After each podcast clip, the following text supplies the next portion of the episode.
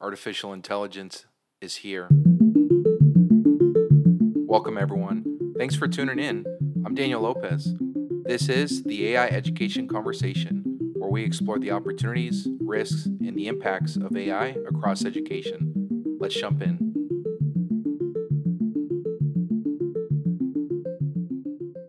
What's up, everyone? With the summer season to hold conversations and strategize around AI, I continue to wonder how schools, districts, and universities will use AI this upcoming school year. How will AI usage and the potential for AI be different than it was last school year? In today's episode, really excited to chat with computer science and entrepreneurship student at the University of Pennsylvania, Ashka Vishwanath. Beyond her impressive knowledge of AI tools, Ashka shares her perspectives on the AI opportunity as a higher education student as she returns to UPenn in the coming weeks. Before we jump into my conversation with Ashka, let's jump into a few AI updates. First and foremost, Los Angeles, Los Angeles Unified School District is implementing AI. They will be implementing an AI chatbot next school year called ED.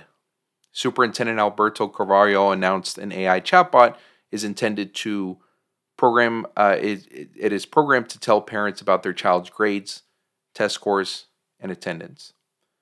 I like this use case.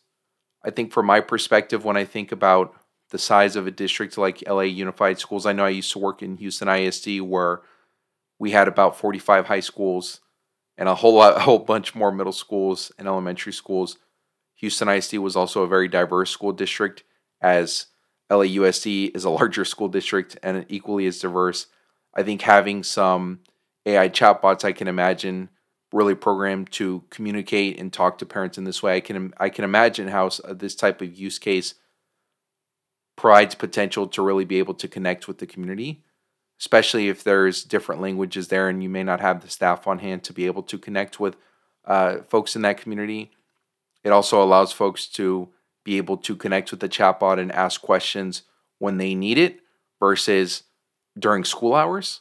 And so I think the accessibility of a chatbot like Ed and what LAUSD is planning to use overall feels like a really big win for the school district. I also think it re- works really well for LAUSD and feels like a really great use case because based on a lot of what we've learned recently around model drift, it feels like this particular use case avoids sharing subjective information. It, it, it avoids sharing information that is too far away from just basic facts around grades, test results, attendance, information about the school district, yet it takes that job off of somebody's plate. I think the other thing I really enjoy about this use case is it starts to get us away from this plagiarism convo, which I know is, is where so many school districts have spent a lot of time. Um, but again, it, it really just continues to expand our thinking to showcase how school districts can use AI tools not just within the classroom for academic means, you can also use it to support a lot of those administrative, those auxiliary services that are just as vital to bringing a school community to life. And AI clearly has the potential to be able to support with some of those pieces. An Iowa school system is using AI software to scan and vet books that potentially could be banned from school libraries. The move by the Mason City School Board is in response to a new state law which require books at schools to be age appropriate and without descriptions or visual de- depictions of a sex act.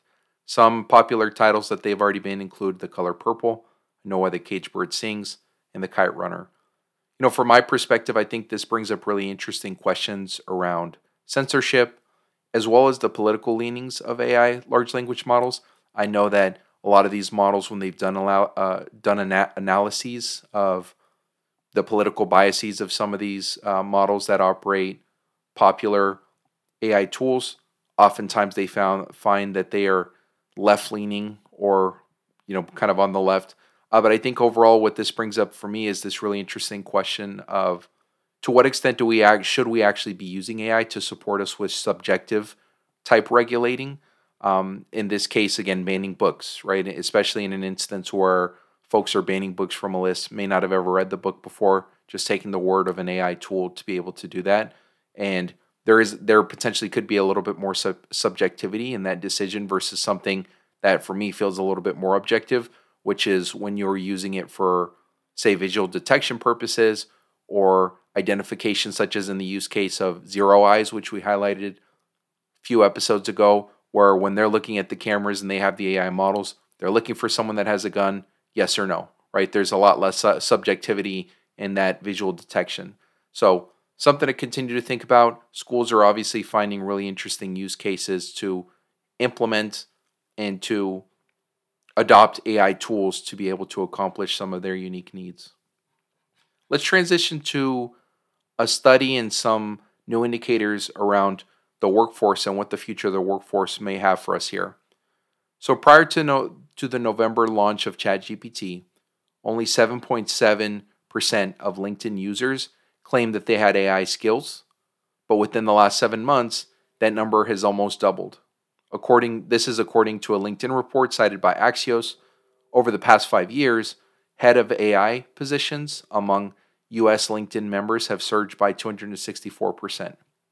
Some additional context here compared to January, the frequency of terms like prompt engineering, prompt crafting, generative, generative artificial intelligence in LinkedIn profiles has surged 15 uh, times.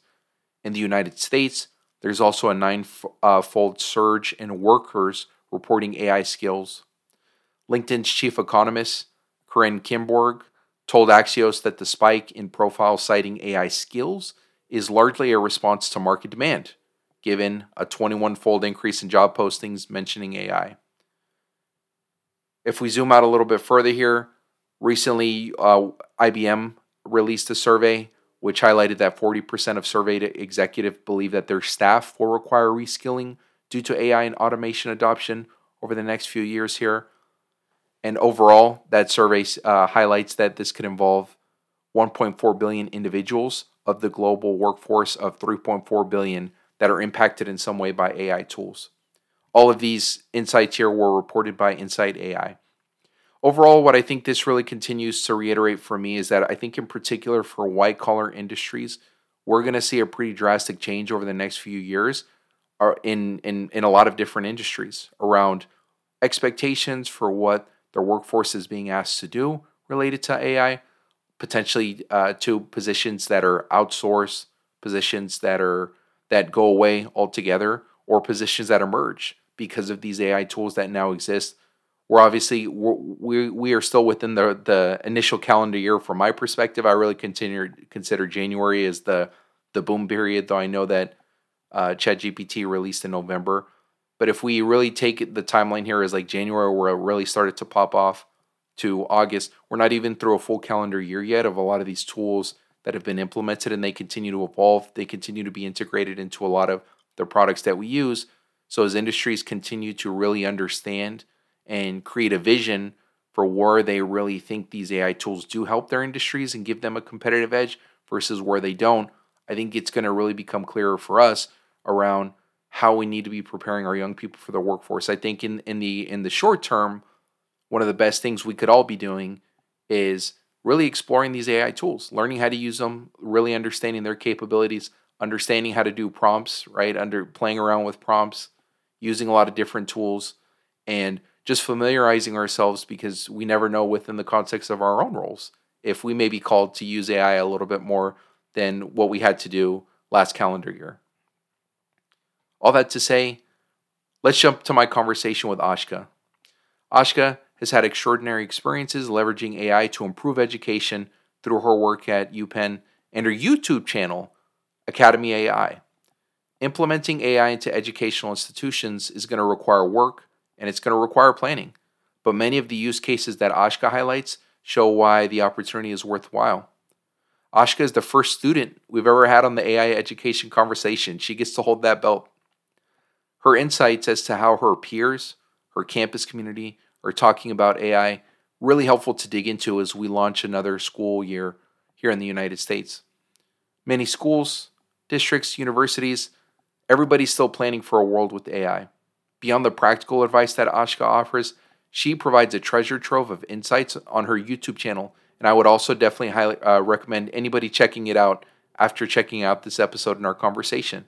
As always, let me know what you think about today's conversation at the AI Ed Convo on X Curiosity opens doors, connections build bridges, learning paves the way. Humans are the heart of AI education. I'll see you next week. Aashika Vishwanath, welcome to the AI education conversation. I'm really excited to have you today.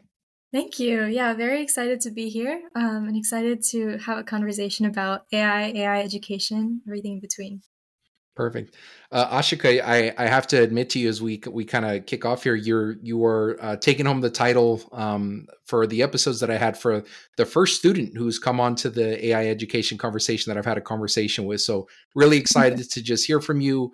You obviously hold such a critical perspective as we think of all of the things that are coming up related to AI because it's very important that we're talking to students and, and know your experience related to AI, AI tools, and the potentials and possibilities. And I'm really excited that you get to hold that title, as I said, for the first student on. So let's kind of start there. Right, as I mentioned, I already alluded to our audience a little bit here. You're actually a current student at the University of Pennsylvania. You're pursuing degrees in computer science and engineering entrepreneurship. You're also an aspiring computer scientist, so you know a whole lot more about AI than I even do, which I'm really excited about.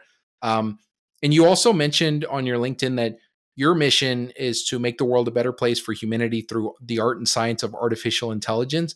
You've actually already done so a lot through the founding of um, AI Academy, Academy AI, um, mm-hmm. a YouTube channel that you have on AI with a whole lot of subscribers and a whole uh, really big audience. So, uh, my first question, which you don't have to answer, is where do you sleep? When do you sleep? I should say. but really, the larger question is, how'd you end up here? You know, where'd your spark for AI come from? Yeah. Um, so I think it started uh, early on in high school. Um, I was in AP Computer Science, uh, which is, I think, one of the two computer science schools that my, my high school had. Um, so I was super excited to kind of dive into a structured CS curriculum through that class. Um, as I was taking it, I, I, really started to enjoy the art of coding, um, kind of how you can write these lines of code and translate that into into some um, action that the machine does that is much faster, more accurate, more efficient than than anything a human can do. So that aspect of CS just really caught my attention. Um, and one of the things that I, I noticed um, as I was looking for online courses, just to deepen my understanding about like the computer science field, is this course, um, Machine Learning by Andrew Ng. And that course i so I, I, I looked into that. I was really curious what machine learning was. At that time i i didn't really know too much about it and i think ai wasn't as huge of a thing as it is right now uh, back then. This was about like five five years ago. Um, and so it was definitely it was definitely pervasive but obviously my school didn't teach ai uh, we didn't really have any clubs at school around ai machine learning uh, so the only resource was through online courses. So I started taking this course and it was just incredibly interesting. And I like the fact that you can kind of build a machine that is not rule based, but rather um, can improve on itself with more training and the more data you give it, um, how it can learn on its own. I just thought that was like an incredible um, kind of innovation and step forward for our society. And I just started thinking about all of the applications that could come out of a technology like this, um, this predictive technology, kind of across all these different fields. Um, and so that course really, really was my like start to a deep dive into to AI and machine learning. So um, after kind of going through that course, uh, I started to to take more courses. I enrolled in a um, program called Inspirit AI, which was led by Stanford and MIT uh, grads as well as students, um, and and just did a lot of things, self learning, self exploration outside of class. Um, and then I, one important thing that I realized as I was um, kind of doing that exploration was this idea of uh, like bias and ethics in AI, and as we kind of implement more of these technologies within the different aspects of society, um, there are so many nuanced ways that things could go wrong if if people don't know enough about um, bias and kind of this ethical aspect, um, whether it's like discriminatory AI or AI just not trained on good data. And so I wanted to kind of bring that back to my school um, because I was I, I tried talking to some of my friends about these topics and it wasn't it wasn't too well known uh, within within my my peer community. So that inspired me to start the AI club at my school, which was kind of my first um, venture into uh, forming a, a, community around uh, my interest for AI and kind of the growing um, the, the growing importance of AI. And so with the success of that club, um, that's what inspired me to launch my my YouTube channel to reach a wider audience. Um, so I initially started that during my uh, during kind of like COVID COVID time because I was at home a lot, um, and I love content creation. So uh, that's kind of where that started. That that took off, um, did really well, and I really enjoyed kind of seeing the tangible impact that my videos were having through all of the like LinkedIn um, connect requests and and the notes I would get from different people throughout the world saying that it kind of helped them with building the technology that they were trying to develop. Um, and then thereafter is is where my my book came. So I wanted to create kind of a comprehensive guide um, that would help people begin their journey in AI. Because for me personally, I didn't really have much of a structured um, learning uh, path towards like gaining more knowledge in AI. And I kind of wanted to take all my learnings, put it into a book, and teach like concept by concept what I thought was um, were the most important aspects of AI. Um, so yeah, that's kind of uh, what I've kind of the outreach that I've done in terms of artificial intelligence. And since I've gotten to Penn, um, my interests and my growth in CS and AI have uh, definitely only grown stronger. Um, I, I've joined several clubs. Um, currently, the executive vice president of a uh, the Wharton Data Analytics Club, um, and just doing more kind of uh, outreach as well as research and uh, courses and, and just learning about the field in more depth. So yeah, that's kind of the, the path that I've taken. Wow, Aashika, you're you're doing so much, and I'm definitely curious to hear a little bit more about your book later on. But let's actually start with UPenn. I know that um, you know just in my own experience, uh, doing research in, in artificial intelligence and education, mm-hmm. that in some ways feels feels like it's it's one of the larger hubs we have in the United States around AI and education. I know Professor Ethan Mollick, who has been been really a mm-hmm. thought leader in this field, also is you know at UPenn as well. Uh, but you know, obviously being in college last year at UPenn, this must have been a really exciting time for you, right? Because you're going mm-hmm. from five years ago, you're the only person talking about AI because you found this YouTube video and you're kind of this trailblazer in your community to now a lot more people, a lot more communities are really talking about artificial intelligence.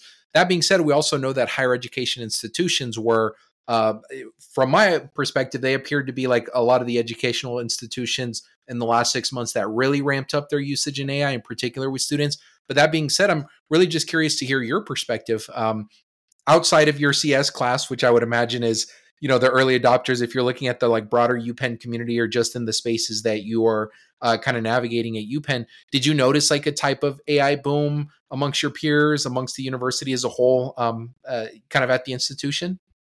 Yeah. Um, so I think kind of well, I would I would think the same. How kind of the CS courses are will be early adopters, but actually at my school it turns kind of the opposite. Um, we my the CS classes that I was enrolled in um, throughout my freshman year had a strict um, like no no like ChatGPT or any any uh, generative ai technology to to help us with anything.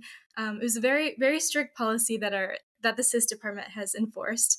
Um, but i think it's definitely such a wide um, spectrum of with just within penn how professors uh, kind of view this adoption of generative ai um, for example the professor that you named ethan mollick um, uh, he actually like strongly recommends um, Wharton's. So he teaches a Wharton class. Uh, Wharton students to use AI. Um, I, I think he even like in his in his syllabus he has a kind of uh, a, a section, a whole section dedicated to how um, students like must use like he requires ChatGPT to be used in his assignments.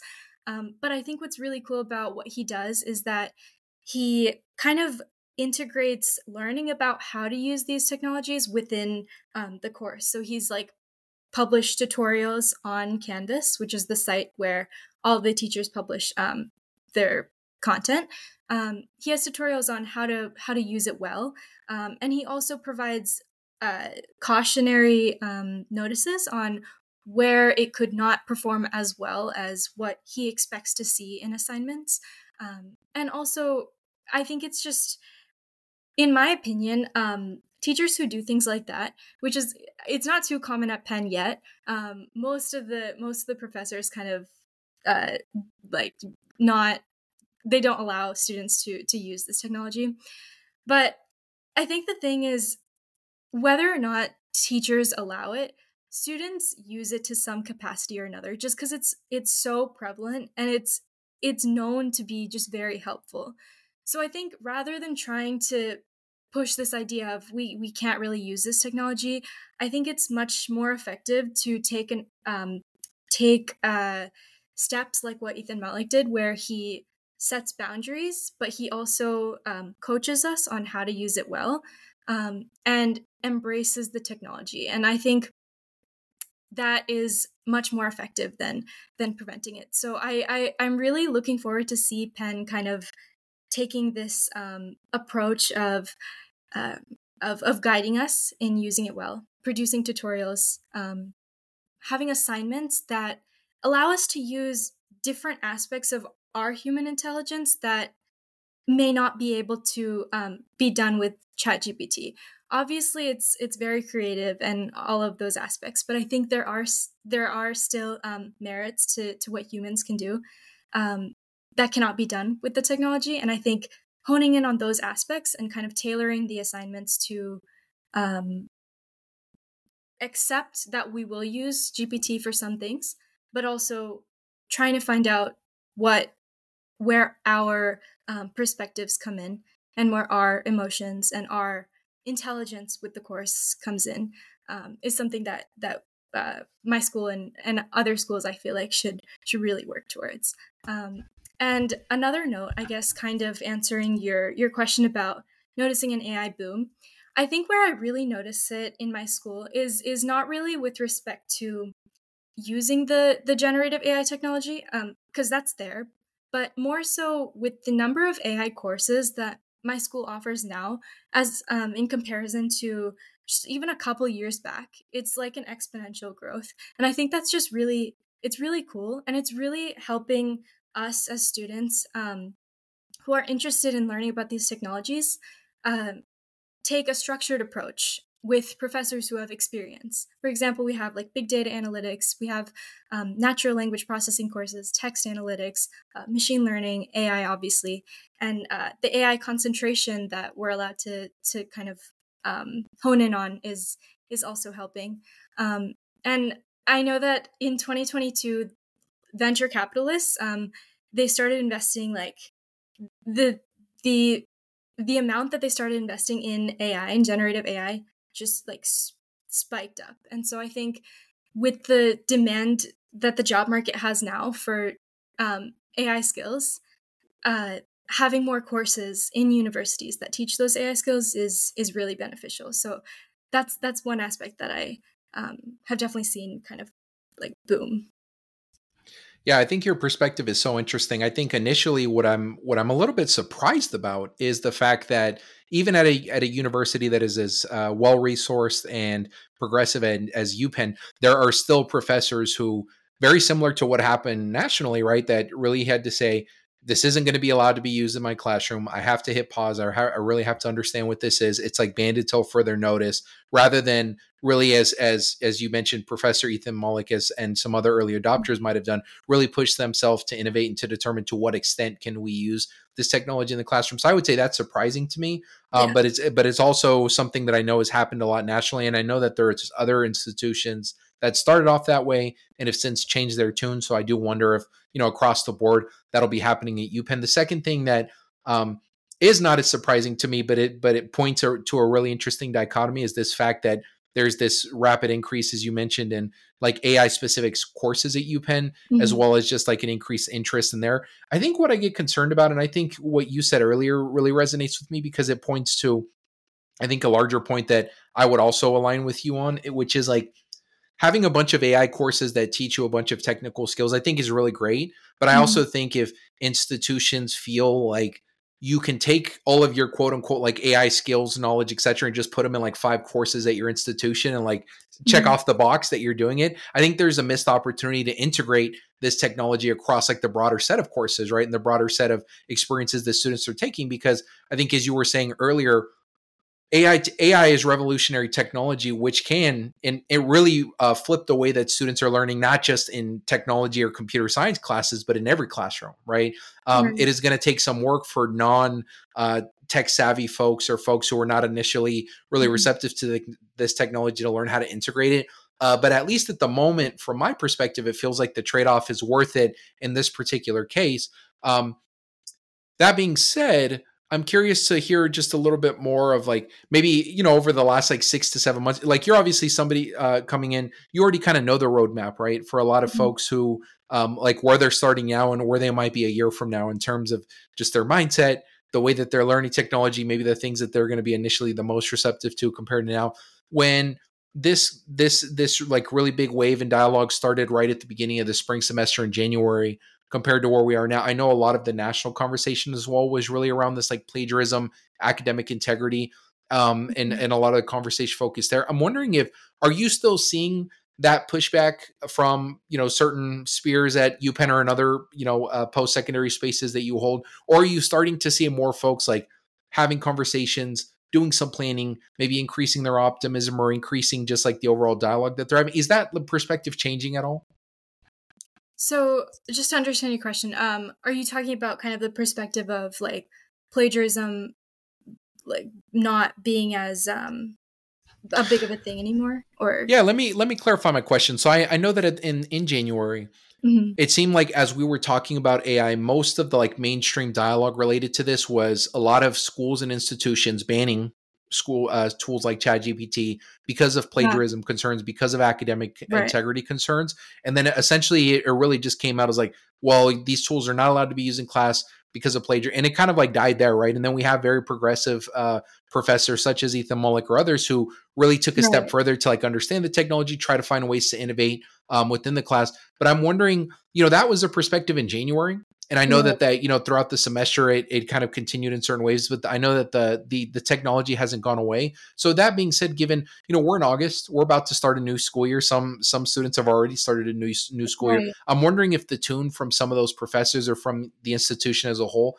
might have changed a little bit. Where some professors are now willing, who initially said, "Hey, we're not using this at all in their classroom," we're saying it like, "Hey, I have this one assignment where we're going to try it in the classroom, and if the tune has just changed at all, and if you've maybe seeing a little bit of a, a vibe change anywhere there. Mm, okay, okay, I see.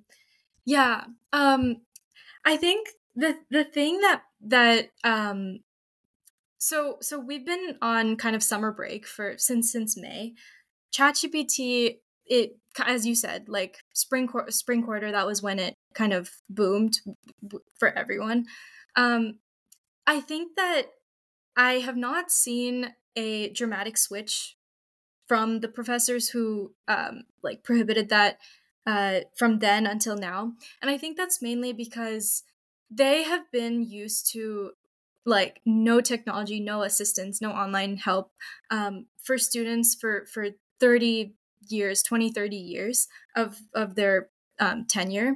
And i think having just a couple months to adjust to this whole new environment um, where ChatGPT is so common and it's inevitable that people are using it is just a is just a pretty like drastic switch. And i think that's why i personally have not seen it within my professors.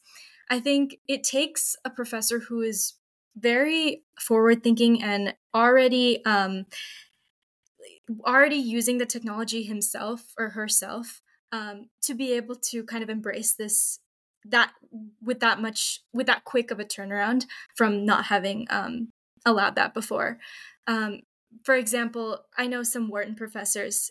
It could be easier for them to to accept this change rather than the people in this uh, CS department, just because ChatGPT is a technology itself, and they're teaching us how to build these technologies. And so they don't want us to to kind of use technology to write the technology that they want us to write ourselves. Whereas Wharton, I feel like is much more interdisciplinary and there's a lot of ways that you know humans can use their knowledge from the courses but have this technology supplement in in some ways. Rather than writing code for them it could help them with some some portions of their financial analysis or or guiding a startup pitch or something like that. Um, I think ChatGPT still does give give answers, even for for business students or for psychology students or whoever. Um, but I think since I have most experience in the CS department and uh, they still haven't changed, I think that could be why. But I I do hope that that next year I am able to see more professors um, embrace this technology. Um, school starts in in about two weeks, so um, that's when I'll really be able to see kind of this during the fall the fall semester how it's changed. And I think um, it could go either way. It could be where still the classes that I'm that I'm taking we're still not allowed to use it, which which I think is is is not. I feel like there could be a different way, as I as I mentioned before. Um, but it could also be where there, as you said, there are certain assignments that um, they allow us to try it on, and they kind of guide us through how we should use it properly and how we can really use it to help us rather than just give us the give us the answers um, so so yeah i guess i'll have to i'll have to wait and see. Um, but that's that's something i'm excited for. I'm excited to see how penn transitions. Um, i still have three more years here so um, well it'll be it'll be interesting to to kind of see this um, the, the switch to towards embracing these technologies after so many years of, of not yeah, totally. And and I and again, we can acknowledge as well. UPenn is obviously a school that has tens of thousands of students, tons of different professors and resources. Right. So you know the spectrum across the board is going to be very nuanced and uh, complex. But I will say that your your broader observation around um, the way that it has evolved since then, I would say is like very true, even on the like K to twelve public education side of this as well. I've really seen that mm-hmm. very similar to what you've described it on the higher ed side there's this kind of initial set of early adopters. There now are there's now some folks that are kind of like dipping their toes in the water, right? A lot of that I think has happened through the peer effect or some of these like organizations, some of these like thought experts who've like now since mm-hmm. emerged to try to do some of that work to really uh, get get in front of um, school leaders, get in front of teachers, get in front of educators, and like trying to teach them and show them how this tool can like really help them and like kind of show them the dot to A to B, right, and really show mm-hmm. them in a very clear way as how it helps. But you know, to that point, I think we obviously have an opportunity here throughout the rest of this episode. So I'm going to really try to push on that and see if you can share with us some really cool use cases that, you know, folks who may not know too much about AI can really benefit from your perspective as somebody who has a really deep experience using these tools, building these tools, like really understanding what's under the hood of, of some of these tools that we're playing with. So let's, let's get into that a little bit more. So I know recently, um, the, the reason that you're, uh, uh, profile kind of got onto my radar here is because I know that you were recently in a in a generative AI hackathon. Um, I kind of mm-hmm. with a, a, group, you know, folks on your team here uh, at Carnegie Mellon. You all had successfully generated kind of like a generative AI called Chat TA. I'd love to mm-hmm. hear a little bit more about this competition. What is Chat TA and, and what problem does it solve? Um, help folks understand how this AI is like solving a problem. Right. Yeah. Um, so I guess I can start with with what the competition is. So yeah, as you said, um, it's Carnegie Mellon University's uh, Generative AI um, Innovation Incubator Hackathon. Um, so there were three tracks. Um, the one I participated in with my team is the Education and Future of Work track. And so um, one thing that we noticed um is is that uh, when when you look at courses, um expensive courses like the ones offered in these universities. Um, they're about five thousand to seven thousand bucks per course. But when you invest that kind of money, um, what you get in return is this quality um, education with uh, personalized support. So we enjoy a teacher to student um, TA to student ratio of about one to 10 or one to five, um, which is really helpful because uh, when you're learning these difficult concepts, having someone to ask and clarify um, with immediate feedback is is is very instrumental in our learning journey. Um, and we attest to that as we're students and tas in our own universities. But we noticed how um, there are counterparts uh, l- lower of a lower expense um, to these courses online. Um, if we look at coursera or edx um, we see very similar courses but lower cost for people who can't afford education um, in the more expensive ways. But those those people um, either have no access to tas or the the ratio is like 1 to 400 or something like that. And that is honestly it's pretty hard to learn that way when you're just kind of on your own and you're just thrown into something that is is harder to understand and you don't have you don't have support.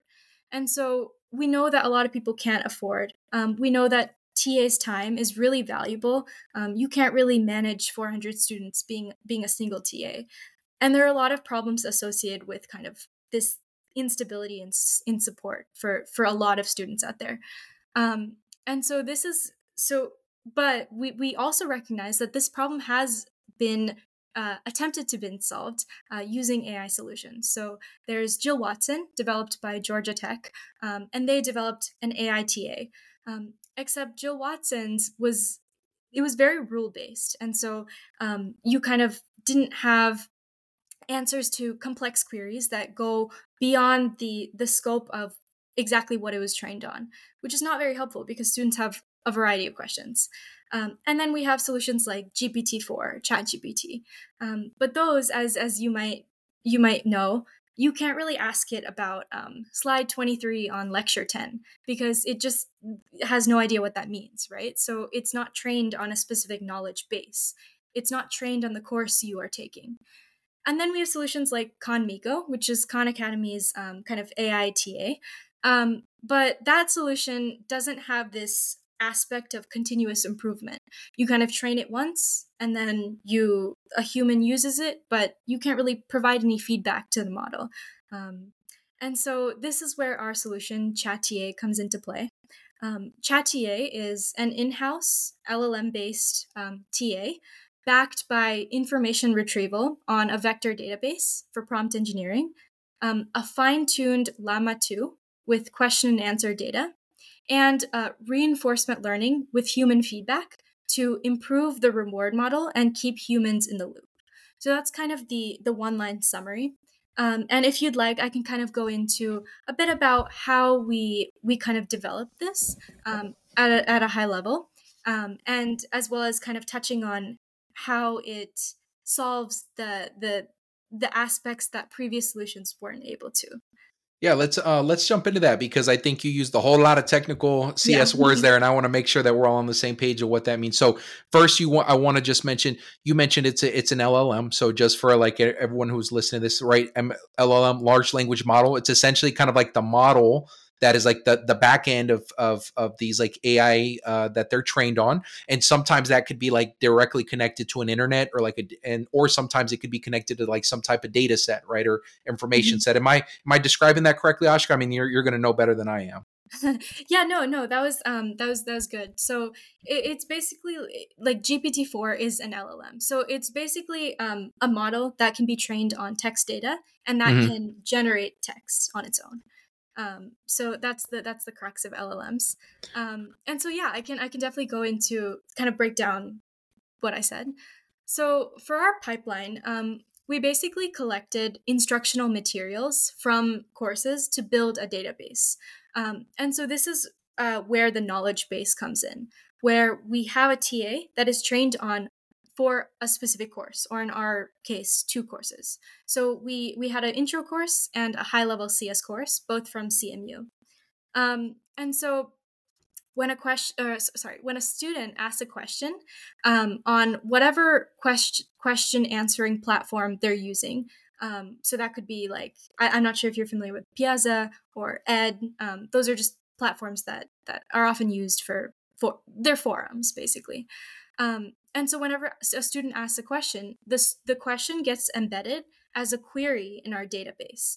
And so embedded is basically it becomes um, to a vector form. So you take uh, human text and translate it into numerical form as a vector. Um, and so we retrieve the most uh, relevant document to augment our prompt.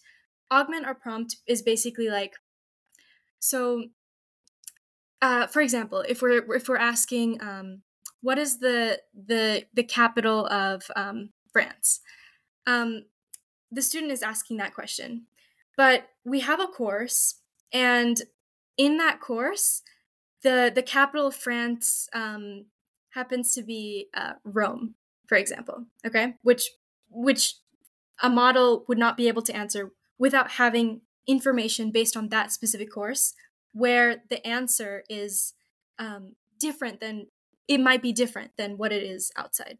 so that's the that's the purpose of having a knowledge base is to to have the answer be from the exact source that the student wants so when we have that capital france is rome um, from the knowledge base it's going to take that document and use uh, i don't know how technical to get here but it uses like cosine similarity to say that this question that we asked is most similar to this aspect of the document that says the capital of France is Rome. And so we take that, embed it before our prompt um, as a vector. And, and so now we send the prompt augmented query to the model. So now we're not just sending what is the capital of France, but we're also sending this idea of the capital of France is Rome before the prompt um, on the back end. And so that's how we're integrating the knowledge base. Um, so so I'll stop there for now. Does that does that first part? Yeah, I think so. If I'm understanding correctly, a difference between the tool that you have developed versus again some of these larger models. So right now, some of the most popular models out there that are that exist, they're directly connected to the internet, right? And so to to to the initial point that you made, if I'm a student taking a course anywhere, whether it's an online course on a Coursera or an in-person course at a UPenn, right? Off there's there's going to be very specific contextual knowledge from that course from specific slides specific terms specific statements that are being made. And if if uh, a model is being trained on the broader internet it's not going to have this like very nuanced uh, context based on this data set that we have from the uh, uh a model that was directly created for this particular course or the set of courses that a student can ask right? So if they're like hey and and you know mr lopez's lecture on this day he was bringing up this concept can you explain it to me like i'm a five year old right and then it's able to do that because it has that very specific data set um, just to get uh, dip my toe in this technical a little bit here um, i could also uh, understand how your model might actually solve a problem that I've been hearing a little bit about recently, which is this idea of drift. I've heard a little bit about um, recently in a lot of articles how uh, models such as GPT-4. Uh, a lot of folks are typing things into Chat GPT and noticing some of the like analysis abilities that it had compared to a few months ago is is like actually not as good as it used to be. Um, and then I, I recently saw that some folks believe that that is because of something called model drift. My understanding of what that means is essentially that over time, when you are training your model in a certain way, but there's so much information because you're taking something as complicated and overwhelming as the internet in it it is the model essentially may not be able to keep up with the information source and as a result like it can lead to like it giving bad information and so i can imagine like in a very static course like with the model that you have like we're designing a very specific model for this very specific course for this very specific mission how something like that could actually solve a very big problem for students which is to just to, to reduce the caseload right of like students who exactly. get a little bit more personalized help they're able to ask some questions, and you know that they're going to get a right answer because there is a finite uh, source of information, and likely there's like a finite set of questions that they're going to have. Right? Likely they're not going to be asking some of these out there, uh, far out there questions that cause some of these other general models to hallucinate because it is it's likely going to be related to this like very clear finite set of information. So um is am I uh like breaking that down uh pretty accurately? Yeah, yeah, that that that's that's pretty accurate. Um, one thing I will add is that uh, for for GPT and things, um, they aren't directly connected to the internet. Um, that's usually done through APIs, which is why GPT um, data is cut off uh, 2021. Um, but they are trained on the data from the internet. So someone has kind of co- collected this massive amount of data and fed it in but it's it's not really a real time connection, um, which is also why I think a model like this could could be really helpful because, um, as you said, like we have the control to uh, collect specific data that we can actively continue to feed into the model, um, and it's very focused data. So um, sim- similar to the to the drift problem that you said, um, there won't really be that problem because we're we're kind of controlling what is fed in and we're making sure and this is also a good way to kind of prevent this like bias aspect because we can um, we train it on data that we know uh, is is factual and objective. Um, and and i think so so that's that's the first part. Um, the second part is uh, we're using llama 2 um, which has recently just been kind of open sourced by by meta. Um, and this is a state of the art model. Um, it's an open source model that you can host on your own server. Um, so you don't have to risk sending your, your private data, your private course data to OpenAI. Um, for example, right now, um, I don't know if you've you've checked out Code Interpreter, um, GPT GPT four. Um, it's just like a, premium version, but you have the option to upload a upload a CSV file or a PDF or something. but it goes to to the internet basically. Like once you once you upload it um, openai has has uh, control over whatever you just uploaded. And so with using something like ChatTA um, you don't have that risk of of it being on the internet. It's still within your control. Um, and so we we kind of fine-tuned that pre-trained llama model with um, question and answer data we collected. So so basically we have um, a slew of of QA pairs. Um, TA says, or sorry, student asks uh, asks a question, a TA answer. Um, student asks another question, a TA answers. We have um, 10k pairs of these. We tr- uh, fed it into the Llama 2 model um, in order to make it more attuned to how the teacher and student interaction will look like, um, whether it's like how long the the TA answer should be, um, what tone it should be, what style, um, because all of the all of these things are things that can really impact a student's a student's learning. Um, if they're really used to kind of one way of um, getting responses, or if they have a particular um, TA who's been very helpful, or a style of teaching, um, this model can replicate that using the, the fine tuned Llama 2. So that's where that really helps. And I think it's it's pretty important that that a student isn't subject to to vastly different um, teaching styles or um, speaking text styles. Um, and so, and then the last component of our model is this idea of reinforcement learning with human feedback. So, this is where uh, we keep humans in the loop. Um, and I think this is um, the, the term humans in loop is, is, is very common nowadays, how a lot of technologies just want this component integrated um, because as we as we go on to generative ai machines learning on their own becoming more intelligent um, we still want a way for for humans to have control over the models and reinforcement learning is is a wonderful way to do that. So basically we we have options for for students to um, provide feedback to the model whether they liked it the, they like the teaching style, they didn't like it, they want to provide some feedback. On the TA side, we have um, three buttons at the bottom of our interface for accept, reject, or um, edit. So the TA can accept the answer that the model gave if it was right, reject it, or add some edits. And then we send that back to the backend, which helps the model improve. Um, so did that did that kind of clarify a little more in depth about the three kind of components of our of our solution. Yeah, it did. And I mean, I think to to your last point about the uh, you know, the the um the reinforcement learning, I think from my perspective, I think that's really like one of the big differentiators between like AI in general, right? And really why I think so many folks are excited with this technology, right? Because if it and so if I'm understanding correctly, you you describe the reinforcement learning and and within chat ta is like something where you are like asking folks and or giving them opportunities to give feedback. But technically like wouldn't every single exchange and dialogue also be like feedback that like makes the model like smarter like and and really like really understand like what folks are wanting? So as an example in your your earlier example if it was if i was if i was asking it what's the capital of paris? and it it it, it said rome right? Even if I'm not giving it feedback, I, could I not then say like, no, no, no, I'm pretty sure it's not Rome, and then it said, oh, actually, like you're right, it's Paris, right?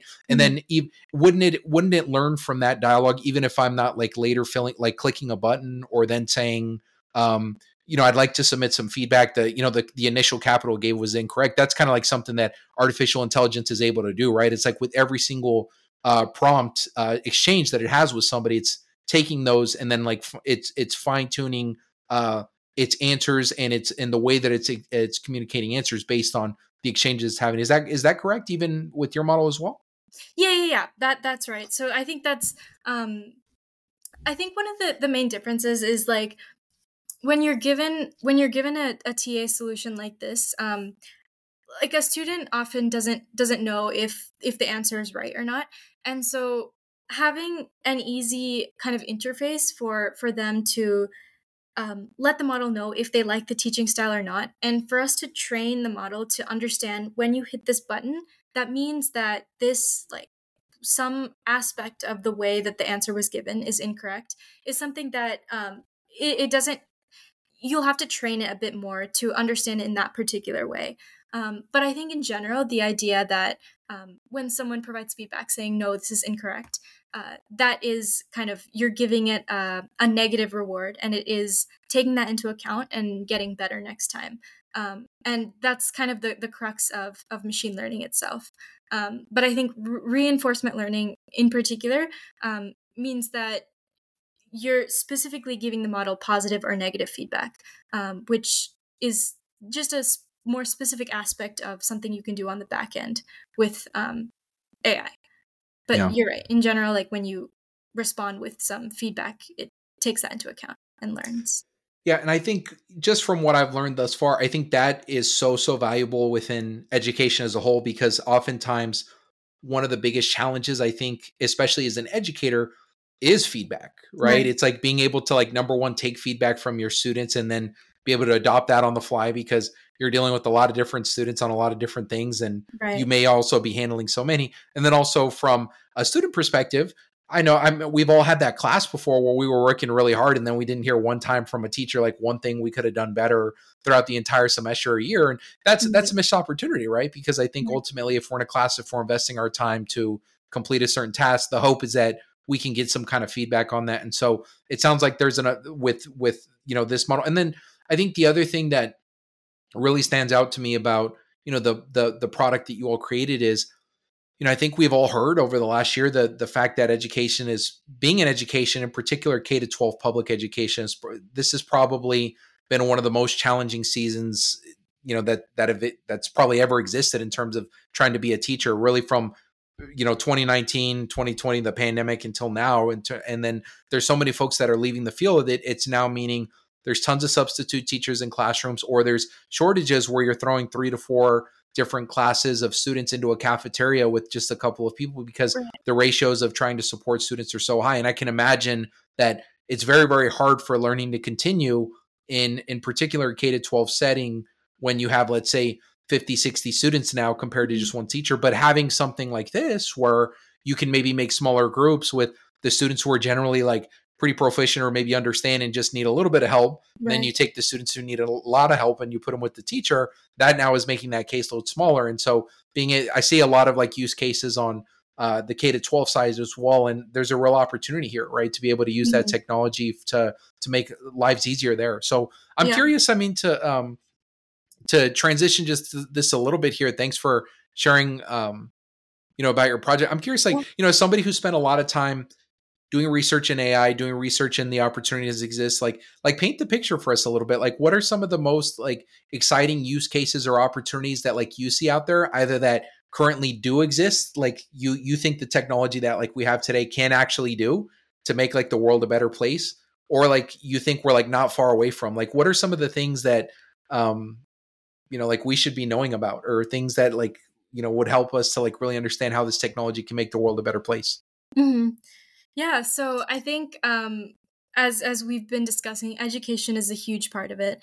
Um, just the the idea that it can be used to create these like personalized learning uh, materials and activities, and um, kind of be able to generate practice problems and generate exams. And um, I think all of those education is is in my opinion kind of the most important part of of a person's um, kind of path towards whatever they want to do later on. And I think as we get this technology to aid more and more with that learning process, there are so many um, so many doors that can open for people who previously maybe didn't have access to to good education or or need needed the extra support that they that they didn't get. Um, for example, a, a, very large public school, kind of exactly like what you were saying. So I think those aspects um, are definitely like very um, they will change how we how we look at education in the future and and how um, kids can really learn better. So that's definitely something that comes to mind really quickly. Um, another thing is I don't know if this is making the world a better place, but it's definitely it's definitely a very cool thing. Um, so I'm an artist, and um, I, I used to participate in a lot of competitions that uh, related to like we would be given a theme, and we should come up with um, kind of a an idea for a painting and then and then paint it. And i think um, one of the things that i always wished was like i wish i had someone to like bounce ideas off of and get inspiration like an unlimited source of inspiration. And i think art and design is another use case of generative ai that um, it's really gonna it's gonna transform it. And i think what's really cool about this specific aspect is that ai um, can't really take over physical drawing. Like it can't come to life and create an oil painting, um, or it can't come to life and, and create a sculpture. I mean, unless you have a robot that does it. But I think that's that's quite far, and uh, it might not be a kind of a good use of uh, like resources. But I think humans still have a lot of um, control and power over what ultimately gets created. But this idea that um, generative AI can come up with so many different cool ideas, um, merge, merging different styles of art, merging um, different kinds of things that have been produced before, um, is is a very it'll be a transformative um, aspect for the the art community, um, and I think also this idea of like Midjourney and like DALL-E and these things that can just create digital digital forms of art. Um, now we have so much access to um, things that we don't have to pay like royalty for. Um, previously, we could use like Creative Commons um, or other things like that, but they would often be lower quality images. So this kind of expands the the area of like social media and kind of media generation. Um, how how we can produce these images that cater to our exact needs and kind of attract the attention of specific audiences.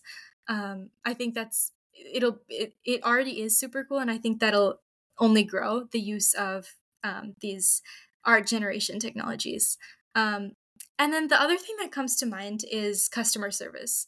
So this and this is also where I think um, potentially some jobs could be displaced, um, which has its pros and cons. Um, so customer service, there are so many so many bots nowadays that can, especially with generative AI and how well it can answer and simulate a human's um, kind of mode of speaking. Um, and it's trained on so much data so you can train it on your entire company's history and your your website all the the queries that have come in in the past. And and the model can kind of and it, it, it reduces time of human training um, or or it takes away the aspect of human emotion um, which i know affects a lot of customer service people because sometimes they're quite angry um, customers. Um, so i think this is another field that is definitely getting impact right now impacted and it'll it'll only grow from here it's it's hard to say what the job landscape will look like um, because of this. Uh, it could be a takeover, but I think there is still always a place for humans, and there will, there will be this idea of like upskilling where humans will find what they need to improve on um, in order to use this as a help rather than a replacement. Um, but so so yeah, I think these are these are three of the the use cases that I feel like are pretty cool and it'll definitely um, become more pervasive in society and and yeah. sorry yeah one oh no go ahead about about this um so in terms of opportunities i think apart from all of these use cases one of the biggest things that i feel like will come up and it's already starting to is our companies and startups that are related to um, ensuring trustworthiness of this AI technology. So, like, with this kind of influx of generative AI components in all these different companies, there's an increasing need for for specific people to focus on making sure the data and the models built are unbiased. Um, this was has always been a problem, but I think especially now with this privacy um, concern and this idea of it potentially taking over or it being really discriminatory. Um, more and more companies, I feel like, are going to focus on fairness and trustworthiness um, and really ensuring responsible AI and helping tech companies who are using generative AI um, use it correctly. I think that's a huge opportunity um, that that will start to emerge more and more. Yeah, I mean, to your last point, I know that there's a lot of examples that have popped up recently. And just to give folks like an understanding, I recently saw this article on, on Business Insider of a an Asian MIT student who uh, she was using one of those like AI graphic tools that you were mentioning. She doesn't specifically say which one she was using, mm-hmm. but uh, she essentially like uploaded her professional headshot and was like make it look more professional. Oh yeah. The, the headshot ended up uh, making her essentially look white with like yeah. li- like blue eyes, and so clearly there's some biases there. If like right. professional means I'm a white lady with with blue eyes, right? And so right. uh, definitely a lot of things to still work through on some of these models, and I definitely um, you know agree with you around some of the like opportunities that exist. I'd love to just sit in that for a second because i think from my perspective if we can kind of figure out the um the like trademark and like content privacy line of this because obviously there's a lot of like very heated debates right now um, around like art and like music generation related to like AI. Um, right. Um, but I one of my theories is that like in the next you know a uh, few years here, there is going to be this like rise of demand for like what I'm calling like AI producers, which are like mm-hmm. essentially people who are very creative and can create a really cool song or create a really cool image, but their medium of doing so is like being able to use AI tools, right? In the same right. way that somebody could use like uh, you know, as you described, a pencil and paper, or could use like paintbrush. It's like this is now a new medium you can use to like mm-hmm. take those creative insights that you have in your mind and like a new kind of uh, you know, canvas, if you will, to be able to to express yourself. And so I'm curious, like, as you know, as someone who has thought about this a lot and seen a lot of different tools, like, are there any other like really uh you unique or exciting or just like really cool jobs that like you predict or anticipate like will be out there based on some of these tools that exist or based on how they will displace other things? Like just any you know if we could allow ourselves to dream for a second like what do you think is going to be out there? Yeah that's a good question. Um i think one thing that i will say kind of related to this ai producer type thing um prompt engineering it's it's already there but it's not like extremely common right now. But i feel like that's another area that will really take off in the future. And when people initially hear hear that term um, they think of it as just kind of like writing writing prompts for ChatGPT, which which seems like a, a simple thing to do. But i think there's lots of merit in people who who really understand these the underlying technologies um, and who can kind of provide this perspective that other people who um, let's say we're we're doing a, a different um, profession um, they wouldn't be as as good as as good in prompt engineering as people who know how the model model thinks and know what exactly would help the model um, provide better answers. Um, and i think that that goes with what you're saying with the ai producers. Like having people who are experienced in art already, they can really um, kind of tailor their their questions and the art that they produce using technology um, in a much better way than than someone who who hasn't had um, art experience before. So I think, um, like in that regard, I feel like there might be other things, other f- jobs that appear like prompt engineering, which require specific um, specific professionals uh, in in a focused career um, to do those jobs using the technology. Um, whether that's something related to medicine, if someone who has always been in medicine, um, if they find if they find an application to develop some um, robotic surgeon that does something specific that it's not already doing now even if they don't have the the knowledge to actually go about building that i think not really consulting but there's definitely a huge opportunity and demand for really experienced surgeons to go into that area of development and kind of manage what gets developed. Um, and so i think that aspect of we have a group of developers and we have someone who has all their life done this specific job um, and and now specifically for generative ai technology we have these experienced people going and leading these projects for something that they know that they will use and not everyone knows that that's such a pressing need. So something like that could be interesting. I don't know if there's too much of that going on right now because people are kind of sticking to to what they've always done but it could be cool to to see how that transitions um, later on. If we'll see kind of a drift of some of these like masters in niche areas pivot to to helping technology be made to then go back to to their career and use those technologies yeah i yeah what you're saying resonates so much i recently attended this uh, student-led ai x education conference um, that was on a lot of different topics and one of the keynotes was i believe it was stephen not conrad wolfram and he had talked about like how really the emergence of ai really what it shows like society is that we these tools are like really great, but nothing is as as critical as like computational thinking, right? Like as a mm-hmm. society, we have to like make sure that we are still like learning how to think and we're we're learning, right? We're continuing mm-hmm. this journey of learning because to your point,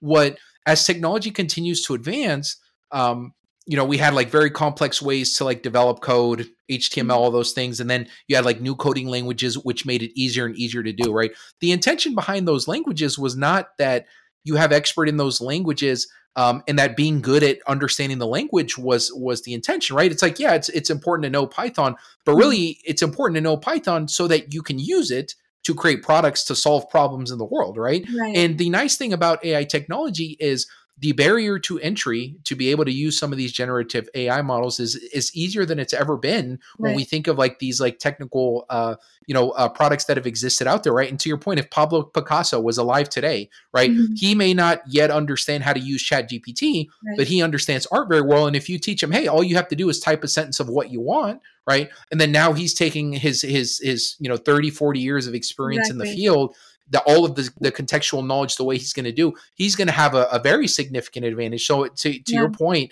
it doesn't reduce the advantage that current uh, you know pen to paper artists have over non pen to paper um, there's a little bit of a learning curve as there there is throughout life on anything right yeah. but once you learn it the advantage is is you now can create masterpieces you can create content in a much faster pace mm-hmm. that you even could before because now instead of doing the physical painting you may not have to do it right and there's still potentially still going to be a need for that uh, but but I love your point around it. It as a society, if you if you think that the world's going to be changing because of AI, you're right. But what's still going to be in tune and in fashion is you got to learn, right? You got to yeah. be able to think. You got to be able to be able to draw from a lot of different philosophies, perspectives, and disciplines. Mm-hmm. And and the more you do that, the more it is going to help you uh, be use these tools to their full advantage. Because what the the uh, the drawback of not being able to do that is you type a sentence around something you want it gives you something and you know in the back of your mind it's like this isn't what i want but you don't know how to articulate right. how to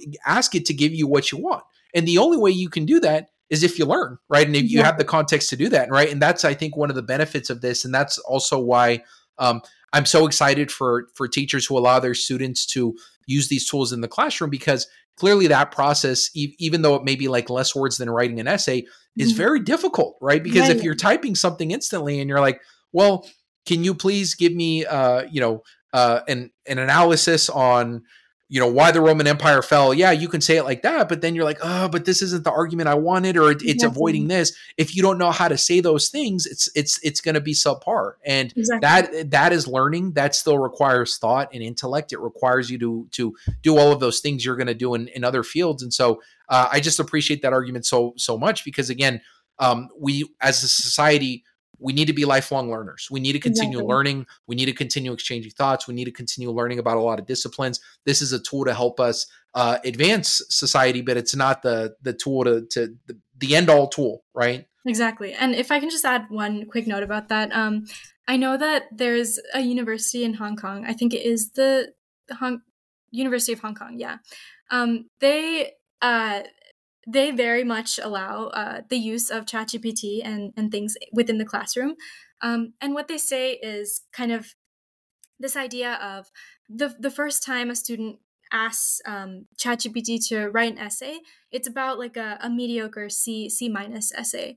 But when they use their their knowledge from the course to augment this prompt and um, are able to to structure what what exactly they want, um, to fill in the gaps in for what they need for this essay, um, the model is able to perform much better. And so I think there's a lot of merit to students who who deeply understand what they're learning and use this as a means to to save time basically they they they need to they still have so much of they provide so much of value in creating that answer and so transitioning from that c minus essay to an a plus essay you need that like course knowledge and you need a deep understanding of of what you're learning and i think there's there's so many ways that humans with expertise in all different kinds of fields can can then use um, ai to transition from their version of a C minus essay to an A plus essay.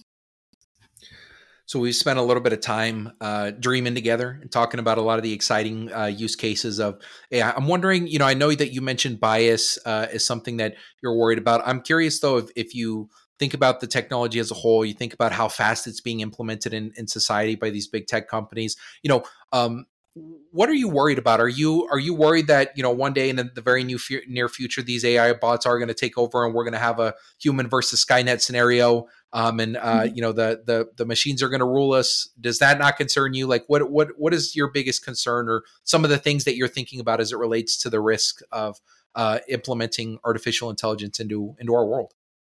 Yeah, so I think um, I I've seen a lot of movies where where it shows a very real life um, scenario of of what could happen when when humans kind of let these um, technologies go, and I'm I definitely don't think it's impossible for for one day for a machine to be intelligent enough to to kind of slowly start to take over at least take over the people that built it then then go farther than that. But if and I think that's why AI education is so important. I would classify these like kind of concerns into five categories. So there's privacy concerns, um, which we briefly talked about before. Then there's also security concerns. So, um, like, will generative AI be able to kind of create malware and malicious software? Um, then there's this idea of bias, which we've also talked about. So this discriminatory aspect where we're training it on bias data with or without our knowledge. Um, and then there's this idea of job displacement, um, where generative AI is so good at something that we no longer need humans to do that.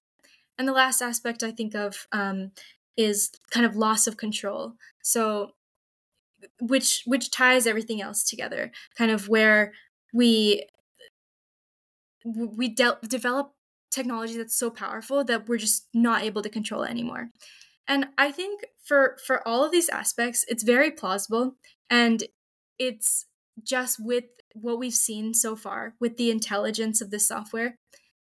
Um, but there are so many ways that we can mitigate this um, this fear, and I think a part of that has to do with the people that develop the technology. So that's also where um, hiring comes into play, um, like good good hiring, thorough hiring, being able to have people that have this background in security um, when they're developing generative AI, who, have a background in um, kind of to avoid this idea of loss of control, um, knowing when when exactly the AI might be tending on a path towards um, learning on its own flaws.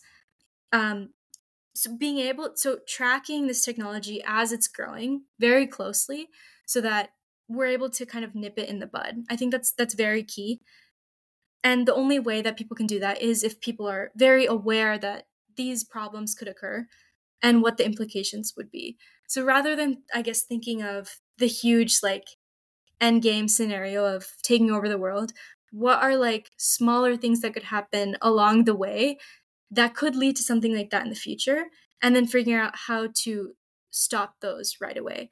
Um, and i think all of the the five things that i named um, can very well be tracked um, just with people being being aware of how these things occur in technology.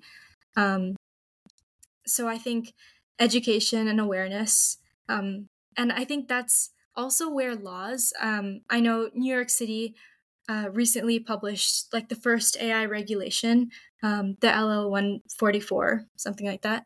Um, and though there are some parts of that that like I don't necessarily agree with, um, I think it's a very good way for people to be aware that there are restraints restraints in the technology they're developing um, and it just sows the seed in people's minds that there are limitations with what they can do. And i think that's that's good in terms of an awareness perspective. So having more laws like this where policymakers and the government is involved and is in the know of what's being developed is very useful. And just having educators in in schools um, teach students about ai because they'll be kind of growing up in this environment way more than than people who are kind of like old like grandparents and, and parents right now. Um, so so all of these aspects combined can can really help with that. So i guess long story short that is a scare for me but i think that the idea of people being able to stop that outweighs the the fear. Yeah i, I appreciate the the nuance to your answer and it would totally resonate i think along the the paradigm you laid out for us. I would say a lot of my concerns are there. I think the you know to your last point though i think something that makes regulation so tricky. I was recently listening to the the Lex Fridman podcast, and he has you know mm. frequently has AI experts come on and talk to him about it. Is um, and we don't have to go too far down this road because I'm definitely not equipped to like totally handle the conversation. But it was something he said that was interesting, which is um, regulation can be tricky when certain countries are doing it right within the context of like their borders, and it's and it's potentially like stifling stifling technological innovation where like we're able to develop ours but then other countries aren't doing it right? And they're kind of saying like it's free reign to like be able to develop the tools in the way that you see fit and then uh you know potentially brings geopolitical you know political implications to uh, who has the most sophisticated ai technology how it uh, creates advantages for their uh, country relative to like other countries. And so um it's tricky. I don't have like uh, clear answers for it but i think it, it just makes for a very tricky landscape right now yeah. for uh for countries, for governments, for organizations who are kind of like trying to figure out, uh, you know, to what extent they they want to use this technology. Right. Totally. Um, what advice would you offer folks who are just starting their AI journey? Um, you you've been in this this field, um, you know, in this mission for a while. Uh, you know, what have you learned, and like, what would you offer as as a step one or some of those initial steps that that folks could take? Yeah, so I think a lot of it stems from just curiosity. Um, a lot of amazing things can happen with people who are kind of self-motivated and want to to learn more despite not having um, some parameters as part of their structured regular um, curriculum at school. Um, that's definitely what what helped me. Just having this like innate um, desire to to learn more. Um, I and I think there are a lot of ways to to structurally do this. Um, there's so many online courses these days. Um, I personally really love uh, deeplearning.ai on Coursera. Um, Andrew Ng, the the guy I mentioned at the beginning of the podcast, is the one that um, leads that, and he always invites these um, really experienced and seasoned CS, AI, NLP um, developers and researchers to his channel, or not his channel, to the course to teach particular topics. So that I would say is definitely a very good first step for for a lot of people who are interested in learning about AI. Um, it's easy to understand. It's it's structured, um, but other than that, some unstructured stuff. There's there's always uh, Kaggle. They um, which is just a website where they have a bunch of data sets. So playing around with those data sets, building your own models, um, doing the Kaggle competitions, or doing hackathons such as this um, CMU one, I no one really told me about this. I just kind of searched up online um, generative AI hackathons, and this came up, and it sounded really interesting, especially the education future of work track. So just like, just literally just going for it is is always helpful. Um, there's nothing wrong with not winning a hackathon or not winning a competition. I think what's more valuable is kind of the learnings that you get from it and the experience that you can then bring to future opportunities. Um, and so and I guess the other thing I would say is um, just start like smaller. Um, the AI landscape is so vast and there's so many resources, so many things to learn. And that's often something that I struggle with myself is I would write this elaborate plan on all the things I want to learn and I would just keep writing adding to that list and not actually doing. And so what I've learned is that I'll take I'll look at a course or two, um, finish those before I start looking at anything else. Um, and I think that's that's a good way to really get things done. Um, and there's always it's so rewarding when you finish a course and you're able to kind of have some concrete skills that you skills and knowledge that you learn from that. Um, so yeah, that's that's those are some of the things that I did and that really helped me. Um, but there are a lot of ways to learn more about AI. Um, YouTube channels. Yes, a little plug about my my YouTube channel. We I, I do kind of like smaller videos and also interviews with um with pioneers in this field. Um, so that's also a good way to to learn more. But yeah. Excellent. That's that was going to be uh, in addition to the great advice you just offer. That was going to be the advice that I also offer is to make sure that they're checking out your YouTube channel, tons of great resources there. Just as a quick plug, let's let's actually sit in that just for a quick moment here. Um, what's been maybe one of your favorite uh, videos or conversations to put together on a YouTube channel? Like, what was a conversation or a theme or a subject uh, that that uh, was really exciting? And tell us a little bit about that video. Yeah. So, um, my most popular video is on speech recognition, um, and as any social media, you never know which video kind of takes off. Um, but I would say that video was enjoyable to make. Um, I I did like a a different kind of intro for that video where I kind of spoke to Siri and um, kind of broke down how it was working and what it, what it was kind of doing. So, um, and I went in in depth in that video, used animations. Um, I did a lot of research, and so I think overall that was that was pretty enjoyable to make. And um, having just some variation with my within that video in specific was was nice. So I think that was my one of my favorite videos. Um, other than that, I um, actually did an interview for my channel today. Um, it hasn't been published yet, but um, I had a really good conversation today with. Uh, actually kind of has to do with some of the the topics that we've been talking about. This idea of like trustworthiness and and um, uh, unbiased uh, models and things. And so it was a good learning experience for me. Um, and that's one of the things I, I really like about making videos for my channel is I, I learn a lot from the people I talk to um, and and kind of getting their advice and insights um, and their journey uh, and and yeah as I as I said in the beginning it's it's always so gratifying to be able to hear from my viewers some of the things that um, they learned and and the ways that it, it helps them uh, actually build and deploy some technology um, I heard that quite a few times for the speech recognition video in specific. So, um, so yeah, that was that was a a good video, and then the interview today was a nice conversation I had on for the channel. Well, yeah, I'm definitely gonna have to check out that video, and and uh, you better believe I'm gonna be linking your YouTube channel to uh, this episode, mm-hmm. so that folks who are interested in uh, really doing a deep dive into AI and learning more about it, you don't have to go uh, Google search and resources. We got Aashika, uh, Aashika's channel right here for you to be able to check out and to uh, check some videos out on. And so, uh, Aashika, thank you so much for your time today. Uh, I, I feel like we learned so much from your perspectives. Um, really looking forward to just following your journey at UPenn and like all the amazing things you do after that. So thanks so much for joining the conversation today. Thank you. Thank you so much for having me. Um, it was amazing speaking with you um, and and kind of getting to talk through all these different um, topics. So thank you again, and um, looking forward to to staying in touch. Thanks for listening to the AI Education Conversation. Give a follow, rate, and review wherever you listen. For all show notes and to share your thoughts on today's episode, check out the AI Ed Convo on Twitter. See you next time.